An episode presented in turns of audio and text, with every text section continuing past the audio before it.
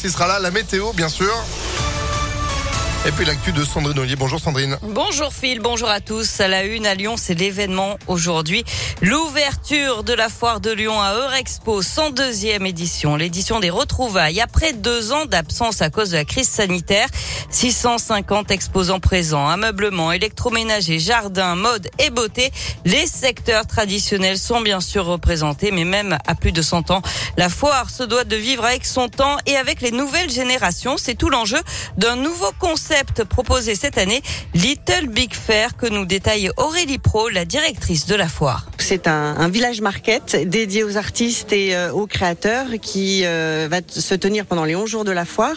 Donc on va retrouver des artistes euh, qui vont venir faire des live painting, des tatoueurs sans rendez-vous, des fresques participatives avec toute une offre de créateurs et d'acteurs locaux en fait qui vont venir présenter leurs créations. Un espace food court aussi dans un esprit guinguette. Donc vraiment un espace qui casse vraiment les codes de la foire traditionnelle. Et la foire de Lyon, c'est jusqu'au 25 mars à Eurexpo. Euh, 28.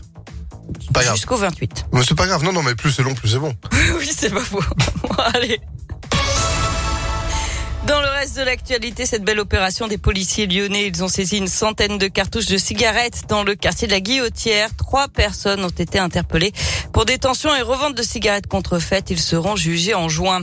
Un homme blessé à coups de couteau à Vénissieux. Ça s'est passé mercredi sur les quais du tram T4. Selon le progrès, il s'est interposé alors que deux voleurs tentaient de dérober le sac de sa compagne. Les agresseurs ont pris la fuite. Une enquête est ouverte. Le verdict attendu aujourd'hui dans le procès de féminicide aux assises de Lyon, celui du meurtrier présumé de Laura. 22 ans, elle avait été battue à mort par son ex-compagnon qui l'a contraigné, qui l'a aussi à se prostituer. C'était en mai 2019 dans le 8e arrondissement de Lyon. Reçu une quinzaine de coups à la tête. Le légiste avait aussi relevé 78 lésions sur son corps. L'avocat général a requis hier 18 ans de réclusion criminelle.